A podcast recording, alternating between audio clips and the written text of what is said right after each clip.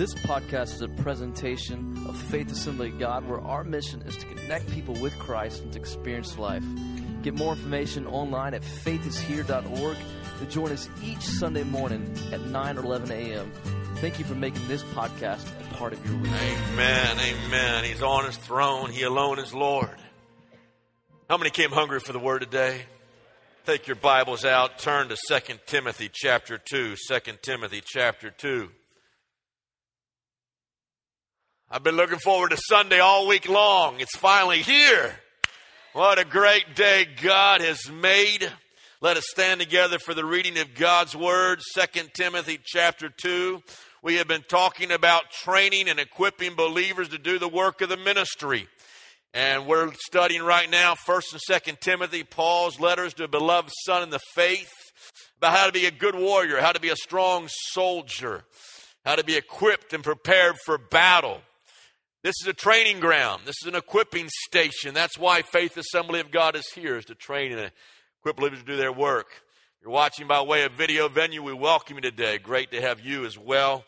They're in the back building, building six, and we welcome all of them as well this morning. Second Timothy chapter two and verse number one. You therefore, my son, be strong. Everybody say, be strong. That was wimpy. Be strong.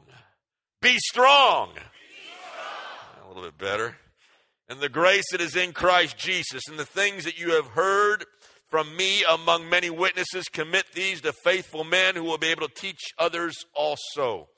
You therefore must endure hardship as a good soldier of Jesus Christ. No one engaged in warfare entangles himself with the affairs of this life, that he may please him who enlisted him as a soldier. And also, if anyone competes in athletics, he is not crowned unless he competes according to the rules. The hard working farmer must be the first to partake of his crops. Father, right now, I pray that as we open up your word, you'll open up our hearts today, that we will receive exactly what you have for us this morning. I pray that we will be equipped, ready, trained for battle. We love you. We thank you for your presence. We ask all this in your mighty name.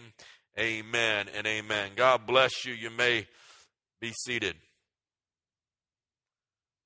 Paul is writing this letter to his beloved son in the faith from a prison cell. He has been chained there for his testimony and his faith in the Lord Jesus Christ. He knows that his execution time is coming very rapidly. And so he writes Timothy and he says, Timothy, be strong. Don't give up. Don't quit. Don't stop. Be strong in the Lord, be strong in the faith, and fulfill that ministry and mission God has called you to fulfill. In fact, their world was about to explode, it was about to be rocked with violence. Within a short time, the Roman legions would lay siege to the city of Jerusalem and totally destroy the temple in that city. All violence and persecution was about to break out against the church of the Lord Jesus Christ. And Paul says, I've invested the message of the gospel into you, Timothy. And now I want you to be strong and take that message and invest it in others also. Invest the message into them, that they might invest it into someone else, that they might invest it into someone else. Do you know every one of you who is a disciple of Christ is called to make a disciple? You're not here just for yourself. You weren't saved for your own comfort. All of us have the assignment of passing the gospel on and making disciples of others who then turn will make other disciples. You ever thought about it? The extinction of Christianity is always just one generation away.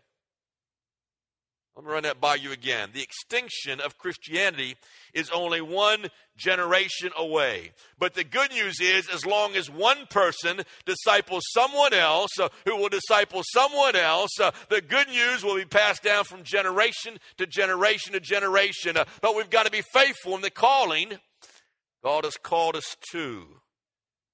In communist China, in spite of a totalitarian government of communism, that tells you there is no God, that shuts down all the churches, that kicks out all the missionaries, that destroys all the Bibles, uh, that tries to stamp out every form of religion. Uh, yet there have been millions in China who have committed the gospel to faithful men who would commit to someone else, uh, who would commit to someone else, uh, and now there are probably 60 million born again Pentecostal believers in the country of China alone uh, because you can't stop out the good news of the Lord Jesus Christ. Somebody told somebody else who told somebody else. And you're here today because someone discipled you who had discipled them who discipled them along the way. And so, my question for you this morning is who are you discipling? Who are you equipping? Who are you raising up to take your place? Verse number one, Paul says, Be strong. The word be strong is in the passive tense. It literally means let yourself be strengthened. Uh, in other words, you're not going to make it in the Christian walk by trying harder. You can't do it yourself. It's not by flexing your muscles. I was sitting around the table the other day, and, and, and Ben and Sam were sitting there, and one of the twins, I forget which one, said, said, Grandpa, do you have guns? And I thought he was talking about I have a couple of shotguns in my closet. I thought maybe he had seen them. And I said, Yeah, I've got a I've got a couple of guns. And he said, Well, Daddy's got guns. And I thought for a minute, I said, Jason doesn't have any guns. And then he was, t- I realized Jason was talking about these guns. He's been telling Ben and Sam about his guns right there. And I want to tell you. And so I looked over at him and I said, You know what? Grandpa's guns are bigger than your daddy's guns.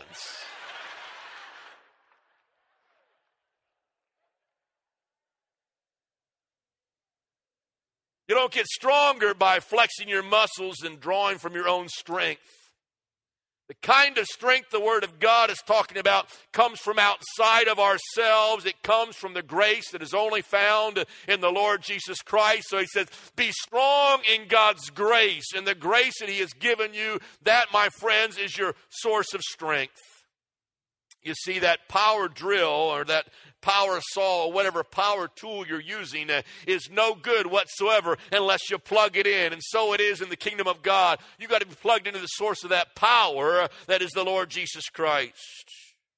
And when He gives you that power, He gives you that ability to, to love people that we need to care about and love along the way. We can't do it in our own strength. Uh, he gives the patience to function and operate when we're getting frustrated and everything's going wrong all around us. Uh, he gives the courage uh, in the face of fear, but that power and strength must come from the grace of the Lord Jesus Christ. Now, the Apostle Paul is going to give us three metaphors, and if you have your outlines, you can look at the back of your notes right there. There are three metaphors that describe the kind of strength you need to be a disciple and to make other disciples along the way.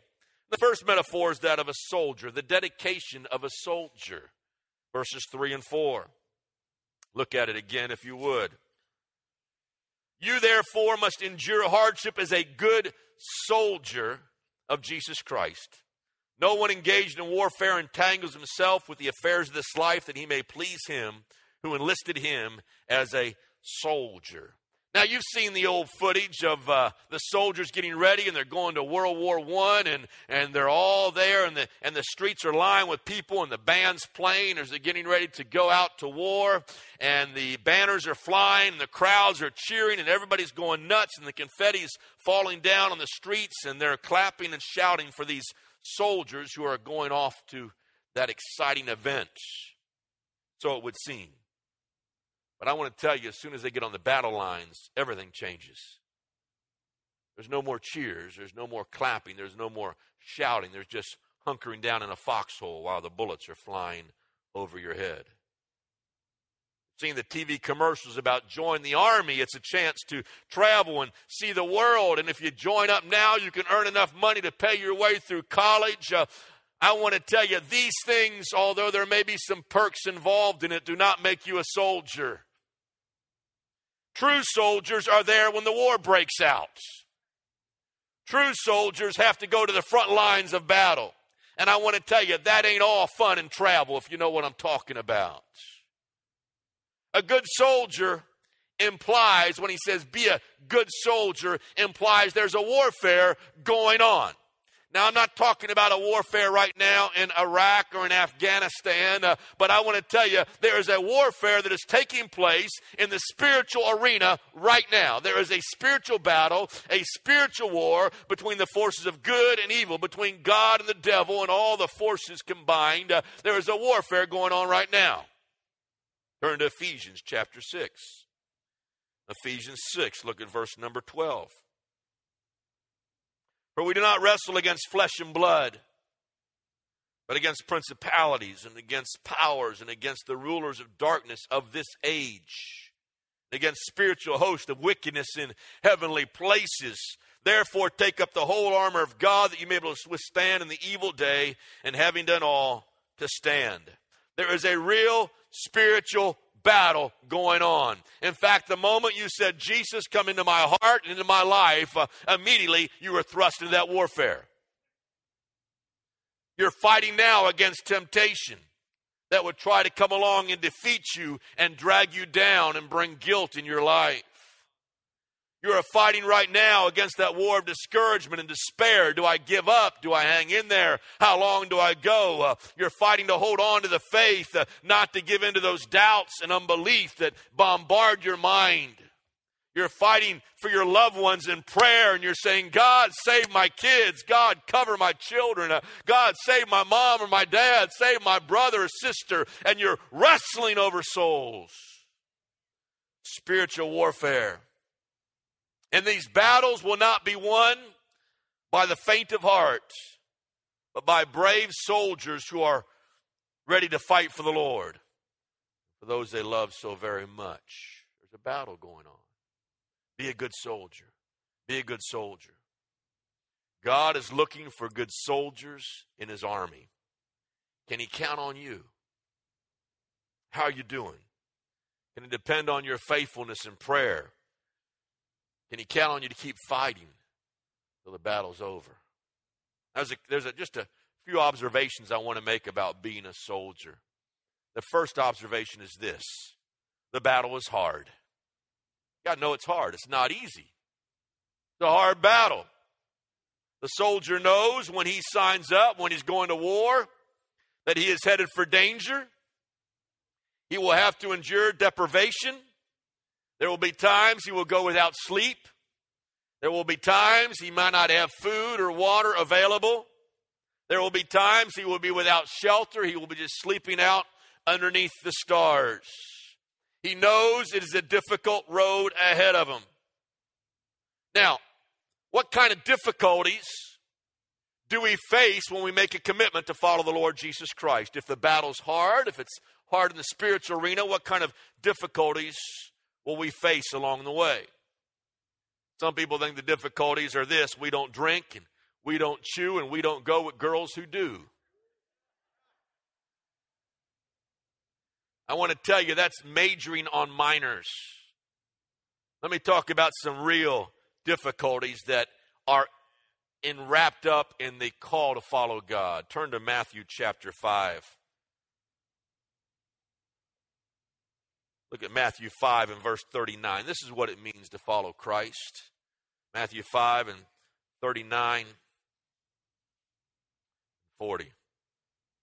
But I tell you, do not resist an evil person, but whoever slaps you on the right cheek, turn the other to him also.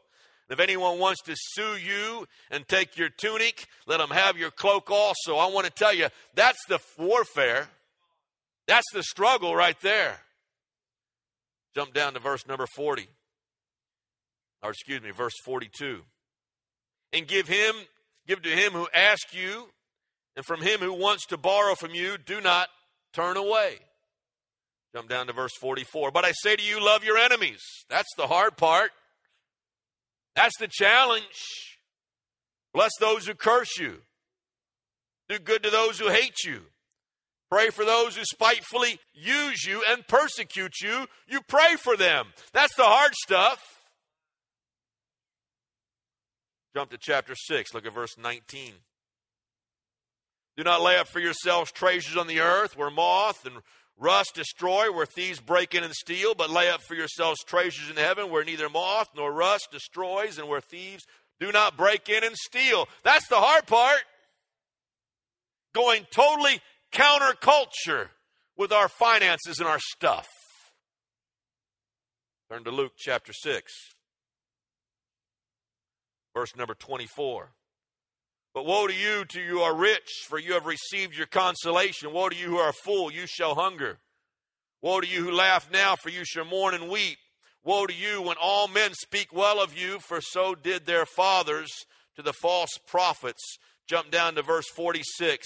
But why do you call me Lord, Lord, and not do the things which I say?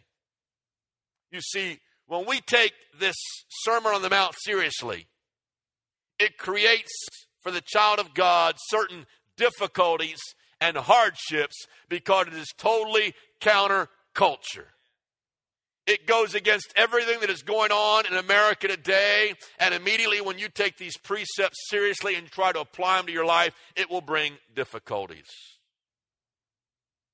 So the battle's hard.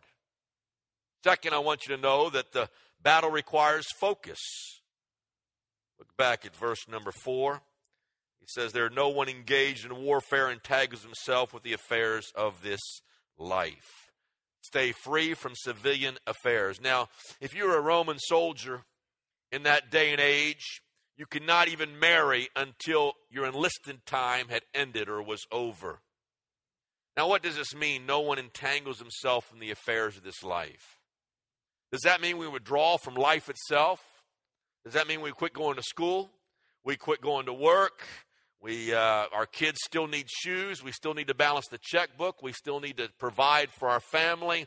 What does it mean we don't entangle ourselves in the civilian warfare? It simply means this your focus in every activity of life is on that which is eternal. So when you're at work, you think you're there to earn a living, you're there to be a light and a witness. So you're in school, you think you're there to get an education and go to college, and so on it goes. I want to tell you, you're there to be a witness and a light. It means that in everything we do, our primary focus is on that which is eternal. Paul was a tent maker. But he used that vocation to spread the gospel of the Lord Jesus Christ. He still made tents, but when he go into cities, he preached the gospel of Jesus Christ. Many of the disciples were fishermen, but it was not their great pursuit of their life. Uh, God says, I've got a higher calling. Uh, I want to make you fishers of men. Uh, and I will tell you today, when you answer the call to follow Jesus Christ, uh, your highest calling is not making a living. Your highest calling is being a fisher of men. And the good news is, when you make that your focus, that your primary pursuit, God takes care of every other detail in your life. Uh, that's why he says in Matthew 6 and 33 Seek ye first the kingdom of God and his righteousness, and then all these things shall be added unto you. I'll take care of everything else in your life. So if we're going to be soldiers in God's army, we've got to have our primary focus on the Lord Jesus Christ where it's got to be. C.S. Lewis said, Aim at heaven and you'll get the earth thrown in. Aim at the earth and you'll get neither. Great statement. The third thing that this soldiering involves, it requires hard labor. It's a tough road. It requires focus. It also requires obedience. Obedience. Look at the rest of that verse. That he may please him who enlisted him as a soldier. The soldier's whole aim is to please his commanding officer. That's our, that's our goal, that's our desire, to please our commanding officer. Now, back then, when the generals recruited, uh, got their army together, they did their own recruitment. Today, there's recruiters that go out, they recruit for the Army, Navy, Air Force, Marines, and there's recruiters all around that sign you up. Well, here in battle, the generals recruited their own soldiers. And so he says, if you're going to be a soldier, you need to please the one who enlisted you for battle. In the, 19, in the 1800s, there was an Italian general by the name of Giuseppe Garibaldi. Garibaldi. And he was a legendary war hero. He had great armies. He won a lot of wonderful battles for the Italian army. And he recruited his own dedicated army of volunteers. And when they asked him why he was so victorious, why he won so many battles, he would always point to the recruits. It's, I knew how to recruit the right kind of men, the right kind of soldiers. And so they asked him, Well, how did you recruit such great soldiers, great fighters? He said, This is the appeal I made. It would go like this I offer neither pay nor quarters nor provisions. I offer hunger, thirst, forced marches, battles, and death. Let him who loves his country with his heart, not with his lips only, follow me. Now, doesn't that sound like the appeal of the Lord Jesus Christ? Whosoever would follow me, let him deny himself, take up his cross, die to himself. If we'll lose our life, we'll find life. Uh, it's the same kind of appeal Jesus Christ makes today. You see, Jesus Christ died for you not just to give you a ticket to heaven, uh, but to enlist you as a good soldier in his army. And so the good soldier tries to please his commanding officer. Can he count on you to march in step with him?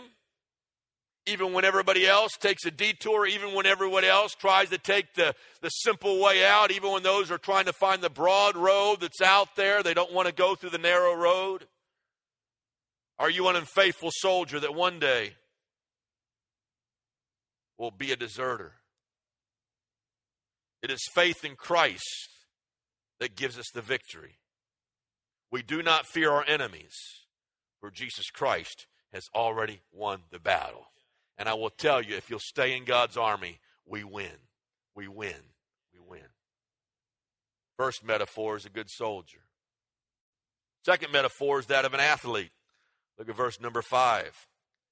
And also, if anyone competes in athletics, he is not crowned unless he competes according to the rules. I, I, Paul was kind of a sports enthusiast. He uh, talks about sports a lot in his writings to relate to those of the Greek culture. He talks about wrestling at different ca- occasions. He'll talk about boxing. He describes running. He talks about exercising. All these things are analogies that the Apostle Paul uses in describing the Christian life.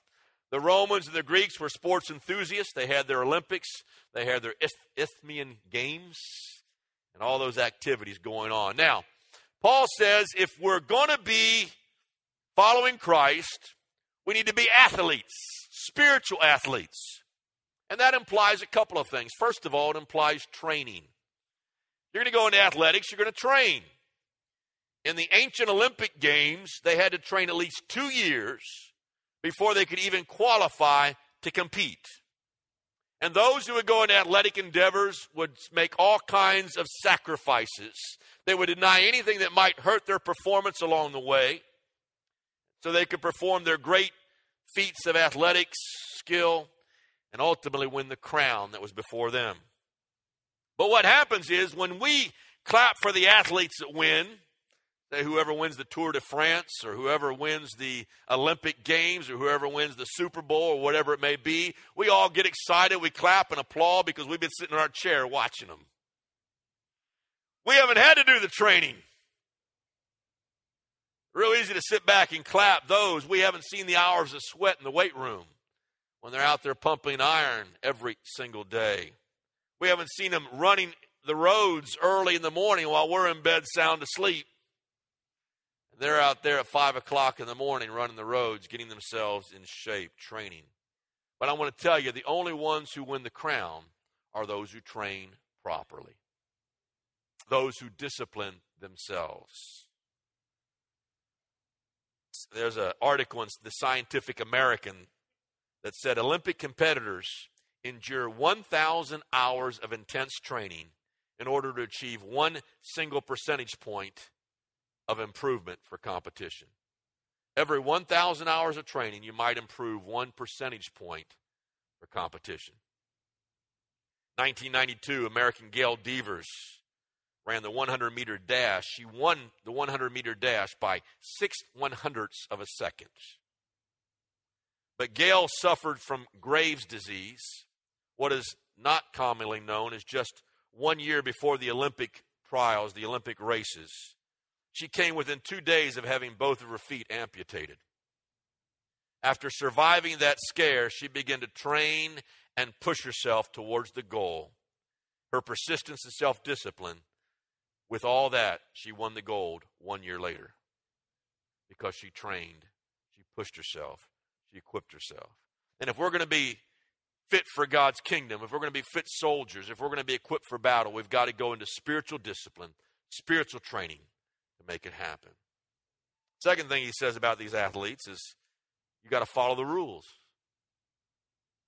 In the Greek games, there were judges who were very careful about enforcing all the rules. In fact, to be a competitor, you first had to be a citizen of Greece or the area you were representing. And you also had to have a good reputation, or you couldn't even enter the games. Needless to say, steroids wasn't a real problem back then. And it does no good to win the race only to have the judge come along and say you're disqualified. I watched uh, you see the Summer Olympics a few years ago. Remember those guys that ran in those uh, 100 meter races or 200 meter races? If they stepped on the line of the other track, even though they finished second or third or wherever it might have been, immediately they were disqualified and everybody else moved up a bump because they stepped on the line. He says, if you're going to follow Christ, you've got to compete according to the rules. We've got to follow the rule book. We're going to compete at all. The NCAA cross country championship race in Riverside, California. 123 racers out of 128 missed the turn. Mike Delvecchio was the first runner to stay on the right course as he was running the marathon race. The, and, and so, and he waved to the, all the other, other runners to follow him where he was going. But some had already gone ahead and they were going straight, and some of the others went straight, and 123 went straight and did not make that turn. Only four other runners followed him as he made the turn on the proper course, and so the 123 were all disqualified. Only five finished the race.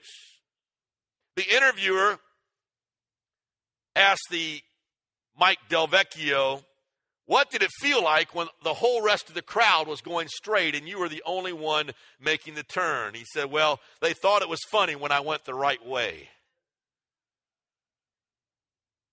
Isn't that the way the world rea- reacts to us? We're in a race and the world's laughing at us. But I want to tell you, we're the ones going the right direction. We're following the race that has already been marked out by the Lord Jesus Christ. Uh, and so, matter what the rest of the crowd is going uh, and where they're headed down the road, uh, I want to tell you follow Christ, follow the path He set out before us. You may be laughed at along the way, uh, the crowd may reject you, uh, but rejoice over the ones that have the courage to follow you when you make that turn and go the right direction. From a human point of view, the Apostle Paul was an absolute loser. He called himself the scourge of the earth. He was like refuge. He was like garbage. Uh, there was nobody in the stands cheering him on when he came down to the end of his race. Uh, in fact, he says, All in Asia have turned away from me. They're not even with me in prison anymore. I am all by myself. And yet, I want to tell you, the Apostle Paul was a winner. Turn to 2 Timothy chapter 4. Look at verse number 7. I have fought the good fight. I have finished the race. I have kept the faith. Finally, there is laid up for me a crown of righteousness with the Lord, the righteous judge, will give me on that day. Not only me only, but also all those who have loved his appearing. An athlete. What kind of athlete are you? How are you training for the race that God has called us to run? 19, in 1968, it was the Summer Olympics in Mexico City. They were running the 26 mile marathon. And the race was over. The medals were being awarded. They were doing the national anthem or whatever country won that particular year for that nation. But there was still one runner out on the course. And he was running for the finish line as they were already doing the awards and the medal ceremony, and that was already all taking place, but he would not stop running. You see, what had happened is he, he had fallen down earlier in the race, had injured himself in the fall. He was bleeding, his muscles were cramping up. He was suffering from dehydration, but he kept on running. The runner would not stop until he entered the stadium. And all of a sudden, when they noticed one more runner coming in, uh, bleeding in his legs, uh, the whole stadium began to stand up and cheer for him. The Olympic runner was from Tanzania. And he enters the stadium. He's running his last lap. And when he finally finished that last lap, the reporter said, Why didn't you quit? Why didn't you get medical help after you fell? The runner said, My country did not send me 5,000 miles to start a marathon. They sent me here to finish the marathon. I want to tell you, God didn't call you just to start the marathon, He wants us to finish.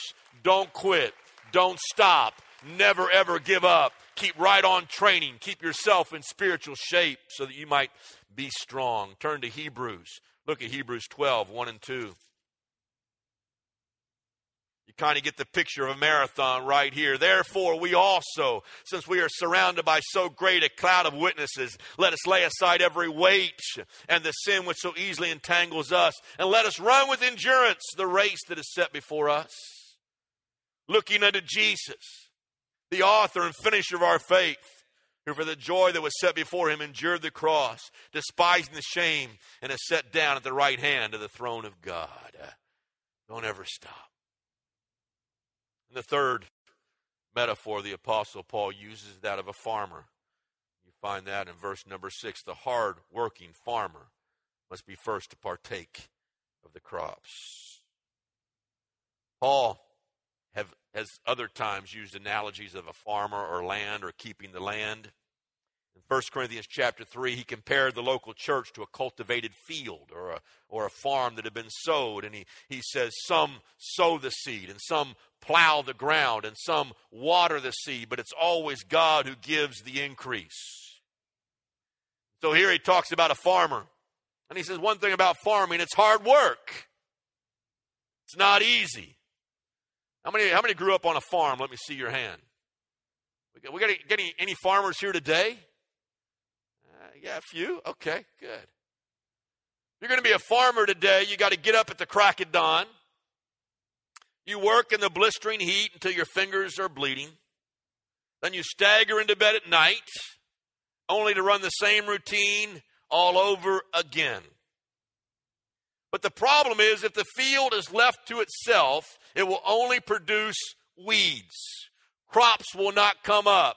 And if you want to reap a harvest, it's going to take work. It's not going to happen by sleeping in late every day. It's not going to happen by just do, going about life as usual, business as usual. But it takes effort, it takes energy to do the work God's called us to do. He says the hard working farmer. The second thing we know about farming is it takes patience. Patience. The harvest won't come in a day. In fact, you can't plant the seed and expect to be eating corn by the next month. And a disciple doesn't mature overnight. You don't lead someone to Christ and say, Good, you're on your way. Have at it. Go out in that cruel world, make it as best you can. We wish you the very best. Send them off with a prayer.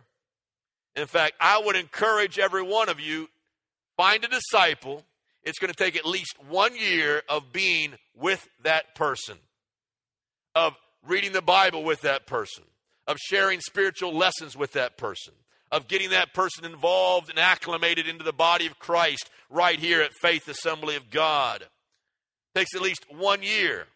But I will tell you, if you are faithful, if you don't give up, if you keep meeting with that brother, you keep praying with that brother, you keep calling him and checking on him, uh, he keeps calling you, you keep loving on each other, you show the word of God to him, you train him in godliness and in righteousness, uh, one day there's going to be a great harvest uh, because he's going to in turn disciple someone else uh, who will disciple someone else uh, who will disciple someone else, and the body of Christ grows. The problem is,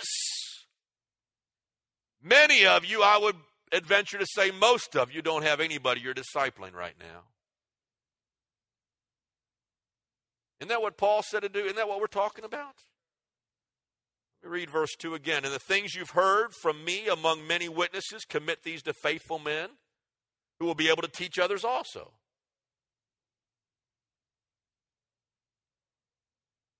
Turn to James 5. You guys are all shouting and cheering about soldiers and athletes, but now we're, we're getting to where we live. Get a little quiet in here.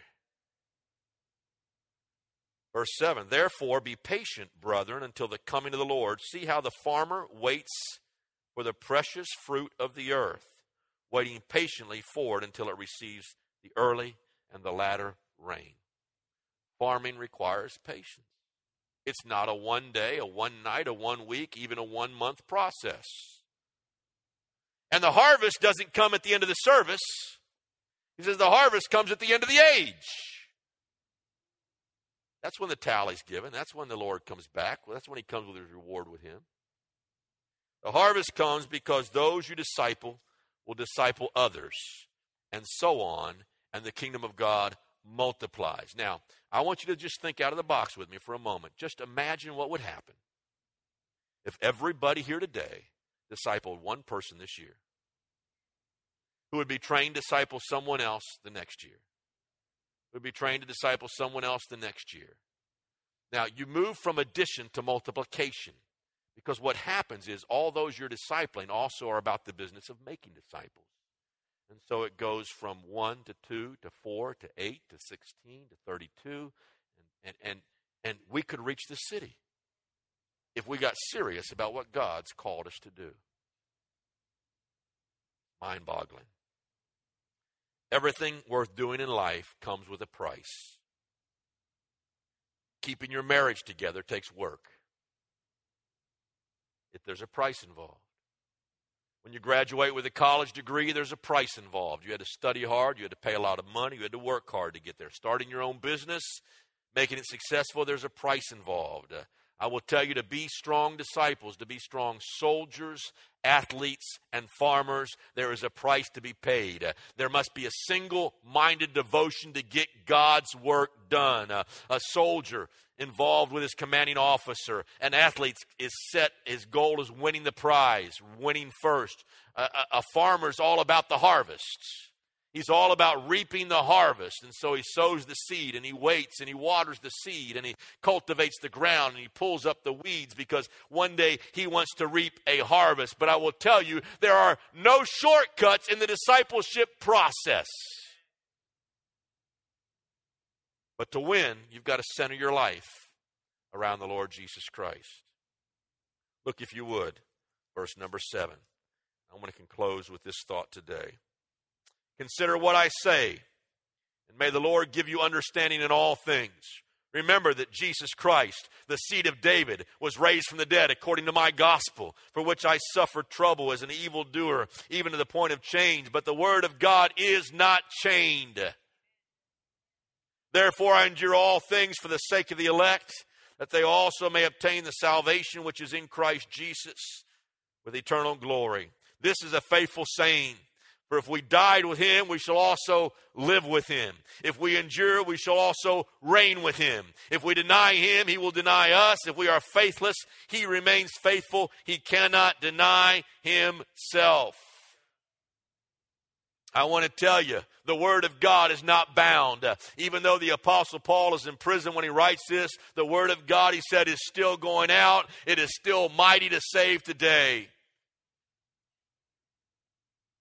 And this is what gave the Apostle Paul the strength to keep on going, not to give up, not to quit.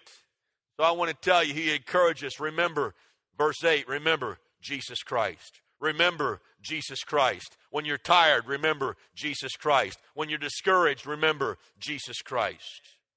And even though the road may be difficult, a life of discipline like a soldier, an athlete, and a farmer will lead to great joy and great reward and a great, great harvest along the way.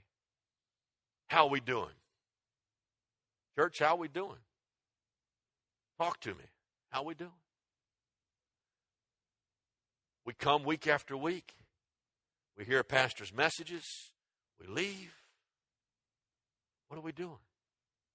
What are we doing? There's not a lot of shouting going on this morning because I'm talking about discipline and hard work and following our commanding officer and staying on the path and operating according to the rules and disciplining ourselves, and making disciples. That's what Paul told Timothy. It's good for us today. It's good for all of us today. Let's be about the business of leading others to Christ, making disciples. Invest your time and your life and your energy on that which is the very most important in our lives. I want you to bow your heads and close your eyes. Thank you, Jesus. Thank you, Jesus.